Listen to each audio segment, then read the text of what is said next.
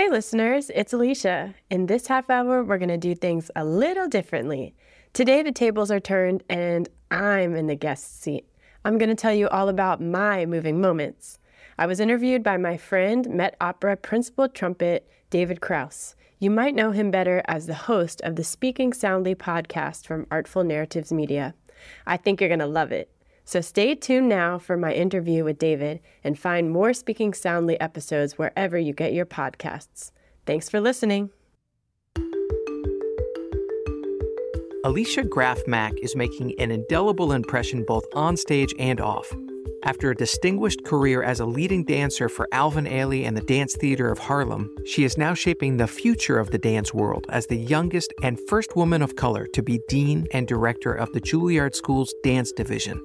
Her love of dance is infectious, and she encourages her students to embrace their individuality. When I work with young people, it's all about recognizing the beauty in each person. And because I work in dance, literally, you're taking space in a room. I always say to the dancers, there is power in your presence. This moment wouldn't be the same without you in this room. You're listening to Speaking Soundly, a backstage pass to today's biggest stars of the music world. I'm your host, David Krauss, principal trumpet of the Metropolitan Opera. During each episode, you'll hear me speak with inspiring performers about their creative process and the personal journey that led them to the stage. When did you know you wanted to be a dancer? Was there a moment that you can pinpoint? Well, I was told that I danced in the womb. and from the time I think could move, I danced. And my mother recognized that I had a joy for movement. And by two and a half years old, I was in dance class. She said that I would imitate her when she would do her exercises, like in the morning at home. And she thought it was amazing that a two and a half year old could mimic movement with precision. And so I started my journey at two and a half. And from the time I could speak, I said, I want to be a ballerina. And were your parents taking you to performances? I was really lucky because my grandmother, who lived on the Lower East Side, and my, my dad grew up on the Lower East Side, uh, she was a ballet lover. And so when she had the money, she would buy tickets to New York City Ballet. And so when she learned of my love for dance, she would send pictures and just like fuel that passion.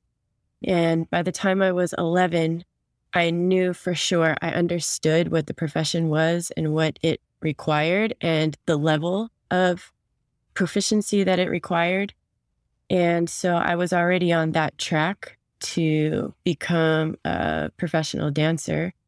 Uh, when I was 11, a woman named Donna Pidell saw me in a class and she was starting a school. And she asked me, Do you want to be a ballerina? Do you know what type of sacrifice it's going to take over the next few years to become a ballerina? And I said, Yes. I think at that age, it's rare to see a child that has their sights so firmly set on a career already. Did you feel like with your friends growing up that they had these similar kind of focused aspirations? Did you feel different somehow? Yes, I definitely felt different.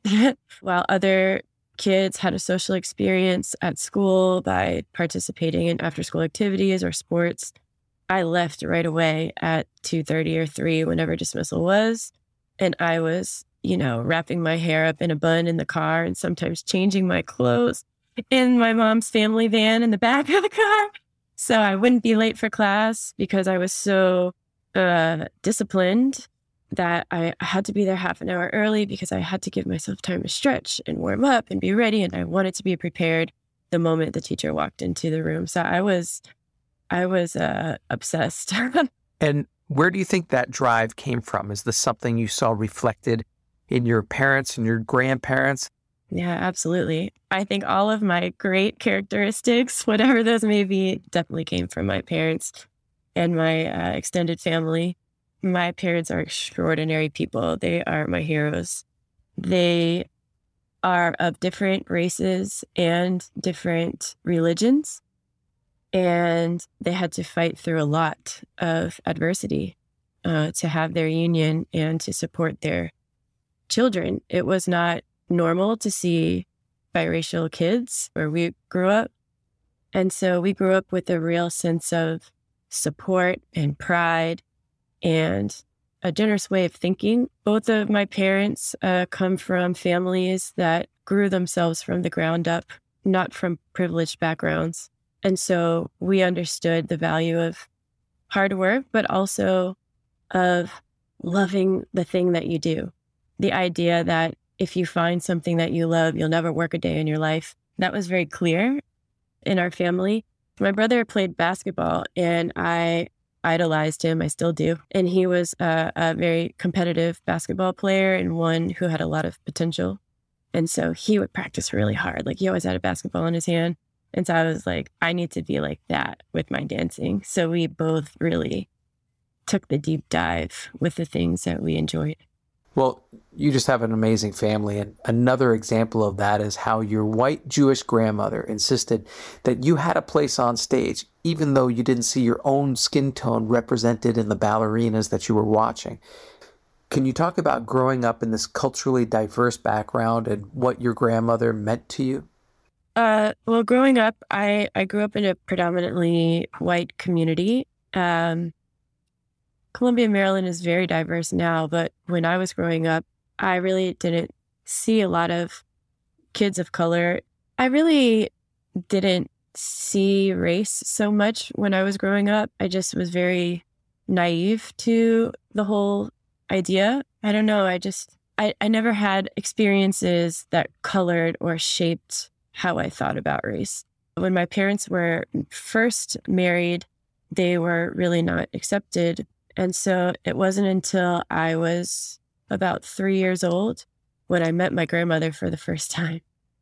I don't remember any of this because I only remember her being the most loving, the most dedicated to her grandkids, and someone who always bragged about us. You know, we would go visit them when once they retired in Florida. We would walk down the street and they would say, "Oh, you must be uh, Gertrude's granddaughter, of course, because I was the only like black kid walking around right. this retirement community. You must be Gertrude Graf's granddaughter. We've heard all about you. We know you love ballet. We think that's amazing. We've heard that you've been to New York. You know, so she was a, she was such a loving grandmother to me. And I think once she let go of some of her um, guards that right. had been built because of the time in which she lived, uh, and the experiences that she had growing up, uh, first generation Jewish immigrant, was hard. Uh, but once yeah. she let that go, it was gone. so I never, I never experienced anything but love from her. And I think she also knew because she loved ballet that she didn't see people who looked like me on stage. She loved to needlepoint, and as she made this ballerina artwork and I'm sure that the instructions for the stitching did not say use brown thread for the skin, um, but she did. And so I had that image growing up on my wall, and now it's in my daughter's room on her wall. And it wasn't until I was 12 years old that I actually saw a brown ballerina perform, and it was life changing. Uh, do you remember that specific moment and who the dancer was? I do. I'll never forget. I remember sitting in the audience and the speaker announced Dance Theater of Harlem performing the Pas de Deux from Le Corsaire, featuring Christina Johnson and Donald Williams. I thought I knew what was going to happen when the curtain went up because I knew that duet. And the curtain went up, and I saw brown pointe shoes, brown tights, this beautiful yellow tutu and this beautiful woman boring between like little runs across the stage. And I just wept because I had never seen anything so beautiful. And I think in that moment, I made some real impactful connections to, oh my gosh, she's like a unicorn. I've never seen this before. And she is me. So I saw them perform and then Donald Williams and Christina Johnson taught a master class. at my studio. And so I got to take the class. And afterwards, I had Donald Williams sign my pointe shoes. and he said, Hope to see you at DTH one day. And yeah, eight years later, I joined the company. I showed him those shoes, and he was like, Never show anybody those shoes. It's showing how old I am. and he became my dance partner and my mentor. And we still are, are close today. So, wow. yeah, it was a really beautiful connection. That's incredible. Um, in your development, you talk about many different stages of it, but was there a particular moment where you felt like you had become the dancer that you were aspiring to be?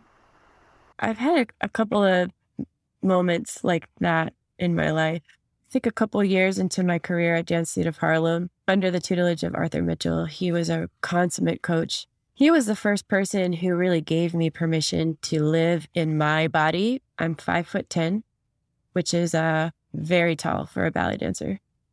And more so than my race, that had been a source of poor, I guess, self confidence as a dancer mm. because I just stood literally heads over everybody.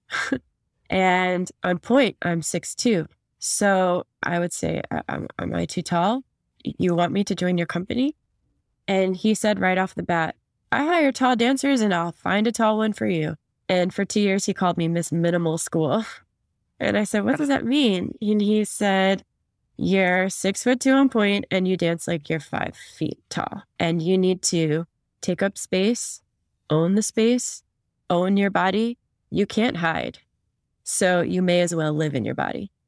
And so he really taught me how to be large and live authentically in my own frame. You know, ballet is really about the aesthetic of line through space. And he kept saying, Well, you have longer lines. So, you know, you're, you can do more than anyone else with that. So, how are you going to embody that idea? And he really taught me how to do that and love the skin that I'm in. Also, mm. being around so many dancers of color, it was like, wow, I don't have to think about how different I look because everybody looks different in this room. there were so many shades of brown represented in the company that um, everyone was honored in a way. When you're dancing, you are listening to the music, you're reacting to the music, you're interpreting, all while remembering and executing the choreography. Plus, you're engaging with maybe somebody else who's on stage and dealing with that. While all of this is happening at once, where's your head as you're performing? There are so many things happening in my mind. it's like the ultimate process of multitasking. I think, like any performer, I'm sure a musician as well, knows that you are so disciplined in your practice and know your body so well that the hope is that your muscle memory just kicks in in terms of the technical aspects and the actual steps there's a certain point where I just hear music and it dictates what comes next. So hopefully, this hasn't happened all the time because sometimes it's like a last minute cram trying right. to figure out what it, what is a choreography. But if it's well rehearsed, uh, I don't think about the steps at all. And usually we we learn movement by counts. Um, you know where the steps fall on the on the count but also by that time, the hope is you're not counting either. You're just moving with the music. And so most of the time what's happening in my head is that that coach, okay, reach further or make your your mark on the stage so that you anticipate arriving before the, your partner gets there or I am trying to embody the character as an actor would. So actually, the steps fall away. And really, it's just um, living in the moment and telling a story and trying to translate something to an audience. And are there times when you're dancing when you just can't get there? Or is it always the state of euphoric creativity? I wish. I wish it was always euphoric. Uh, but you know what? If that were the case, dancers wouldn't work as hard as they do. And I think that we are one of the most dedicated to the technical aspect uh, of the art form out of most of the performing arts. Most dancers take an hour and a half or two hour class every day for their entire life. And then we usually rehearse for about six hours, the movement, and then you perform. And I performed a lot. There were some days where it felt like a job or something was hurting. I've had a lot of injuries, so I've danced through a lot of pain. Sometimes that pain speaks louder than uh, anything else in the in, in the body. And you said also that you were just really connected to the music. Do you think that connection makes you a better dancer? Do some dancers feel the music more than others? Absolutely. Some dancers are technically brilliant, but there's something lacking in the artistry that doesn't take their movement to the next level. And usually it's a sense of musicality that creates that ease of transition from one thing to the next. I've always connected to music. And even before I had training, I was dancing and choreographing. And before I even know what that word, you know, was, that's what I was doing. And the the hope is when you find kids like that, when you train them, you don't train that innate ability out of them. You became director of dance of the Juilliard School in 2018, and it might seem like a natural progression for a world renowned dancer such as yourself, but your career path there was anything but a straight line. What was this journey like coming from being a principal dancer for companies like Alvin Ailey and Dance Theater of Harlem to where you are now? Okay, I'll give you the whole kind of the trajectory in a nutshell. I joined Dance Theater of Harlem when I was 17 years old and uh, toured around the world and started to make a name for myself uh, and performed all these incredible ballets in lead roles. And when I was 20 years old, I started having pain in my knee. And it took us uh, some time to figure out what was happening, like extreme swelling, but no tears or accidents uh, I would go to the doctor. He'd drain the knee and be like, I don't know. I don't know what's going on mechanically. If you're not in much pain, just keep on going. Maybe it's growing pains. I don't know. So we did that a couple times and then I did start feeling pain. I eventually had my first surgery. And after I had the surgery, my knee blew up even more to the point where I couldn't even walk. And that was strange for having a simple like arthroscopic surgery where they were just cleaning up small tears. And so I became very depressed. I couldn't dance. And for a year, I just kind of sat in my apartment trying to figure out how I could get back to dancing.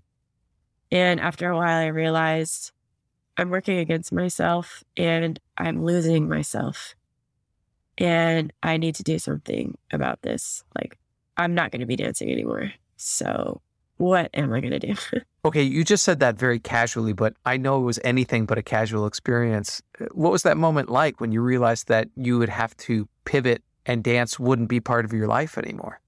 Yeah, that was uh, that was by far the hardest period of my life. I remember my dad came up to take me to the doctor with my uh, MRI, at, like the post surgery MRI that showed that everything was clean. There's nothing wrong there shouldn't be that much swelling. I remember getting on the train after the appointment where the doctor was just like, I don't know, I think you need to go see some more rheumatologists or specialists or something. Uh, and just, I we got back on the train and it was Dance Theater of Harlem's 30th year anniversary with my image on the picture. And I sat right under my poster and I cried like a baby, like big tears, uh, like convulsing sort of thing. And I remember my dad just like holding me, like in a, I was in fetal position. He was just holding my back. Like it was just like a cruel joke to do, to like sit right underneath that poster. Oh God, that's a movie. That's- yeah, it's like a movie. Uh, and it was really hard. Um, you know, my whole identity was wrapped up in myself as a dancer. If somebody asked me, who are you? I'd say, I'm Alicia Graf I'm a ballerina. you know what I mean? Um, so I was rock bottom. And luckily, my brother had just graduated from college and had taken a job with an insurance company in New York. And so we lived together. And that was a lifesaver to have family, you know, be there and he would be silly or have friends come over and watch TV or, you know, things right. like that. And I did not want to move back home because I would feel like a failure if I had to move home. So I decided I'm going to apply to school. And where I lived, uh, I lived on the 20th floor on 123rd Street. I could see Columbia University campus. And I had a few friends who attended Columbia, so I was familiar with the campus. And on the days that I felt like I could walk, I would walk on campus. And I always felt really good being there. It was like an oasis. And I would see young people engaged in whatever they were doing or just walking to class. And somehow I felt uh, just good. it made me feel better being on that campus. So I ended up applying to the School of General Studies and I just I literally prayed on this uh, application every night. I just hope I got in. And I did. I got in. And I think that was the beginning of me coming back into myself. Like, you actually can be more than a dancer. What that will be, who knows? But there's a future out there. And once I started school, I also found a, a rheumatologist who figured out what was going on uh, and I was there at Columbia for three years. I, I finished in three years. And by the time I graduated, my body was healed, healing. and I started dancing a little bit again in school. And what what were you studying there at Columbia? I was studying history, and um, I ended up taking an internship on Wall Street uh, for J.P. Morgan, and I I worked in corporate marketing for them for three years. And I landed in a department that was also associated with their philanthropic giving for education, arts initiatives as part of their corporate social giving and sponsorships or program.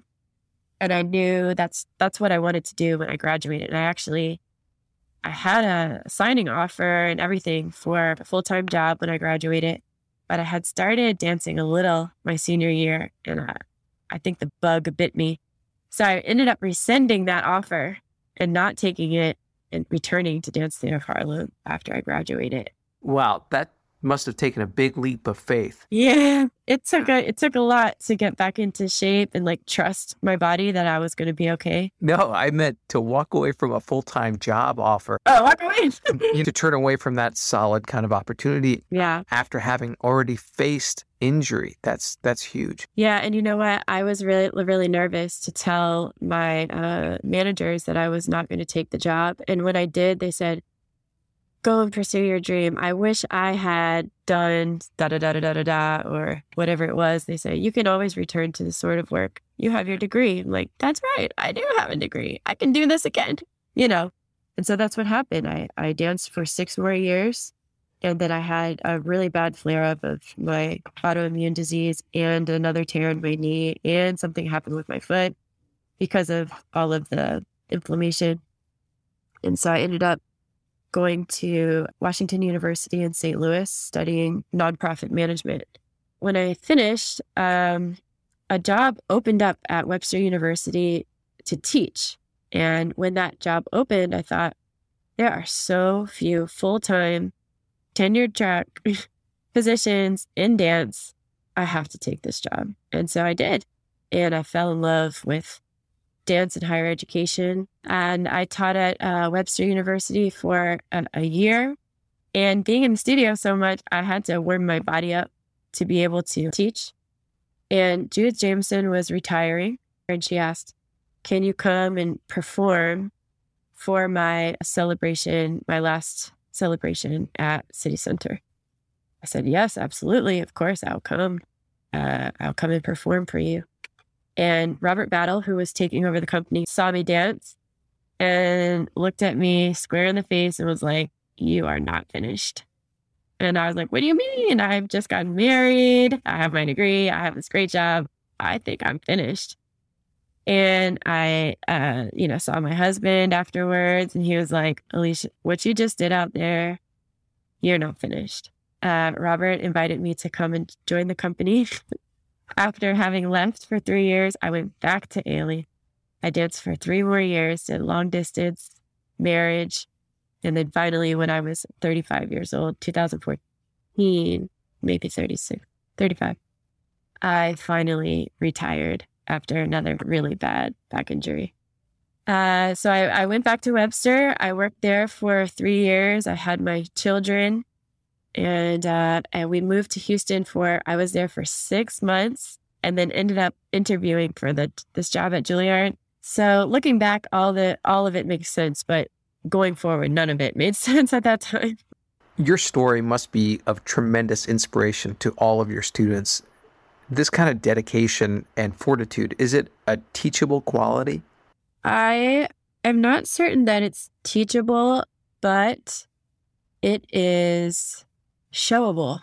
I've learned that you can't do that by preaching to them. You have to do that by doing the work and then inspiring someone through the work. I've seen a, a change, like a shift in the atmosphere since I've arrived. Students who may have felt that they weren't good enough or felt that they were judged, to students who are empowered to say, I can do this. Well, this just sounds like a seismic shift from the pressure cooker competitive nature of Juilliard or any top conservatory. And to hear that you've changed the environment, that you could still strive for artistic excellence, but you can get there in a healthier way is really amazing. Yeah, uh, thank you. I, I think there's some messaging that we really like to give when the students are accepted into the program, and that is you're already talented. you already have the tools. They could choose not to go to school. Many of them could become a, a trainee or an apprentice in companies, but they want to earn a degree. They want that four years of refinement and uh, finding more information and uh, maturing their artistry before they are in the field, which I think many companies are also looking for. So that's a positive the students are everything and they're so incredible. Mm. I, I just love being around them. I love the youthful energy. So I feel very blessed to be to be here in this position. When I used to take auditions for orchestras, the audition was behind a screen. So it was automatically unbiased and everybody was judged solely on their music. When selecting dancers, your body is your instrument and you're being judged on your size, shape, gender, and color? This is so hard because dancers based on the look. We all know classical ballet or traditional ballet is based on the line. And so certain body types are not even considered. But what I know, because I came from companies whose dancers had been told you're just not the right thing for this, I've danced with all those dancers who were not the right thing for, you know, 15 years of my life, and they're superstars. So I know bodies can dance. And so typically the first thing you do in a, in a dance audition is you take a ballet class. And it's so easy to look around the room and cut, disregard the dancers who may not fit into a certain aesthetic or mold and I said, I don't want you to look at body type. I don't want you to look at like how great their feet may point. I want you to look at qualities. I want a sense of understanding of strength in their body. We're looking at a coordinated way of moving across the floor. And we're looking for a spark something that makes your eye go to them or makes you curious to see more of their movement. If you're not curious to see more, then that's not the type of dancer that we want here at Juilliard. We're not a company that has to like cast by a certain look. That's not our job. Our job is to train these dancers so that they can populate the field in all different ways. And so I think that takes away some pressure but also it takes away an expectation that everybody has to look a certain way. What has living an artistic life meant to you, and why are the arts so important? Well, we think about, oh, how hard it has been through the pandemic and what people have leaned on in, in their times of trouble. It's our arts and our, our music.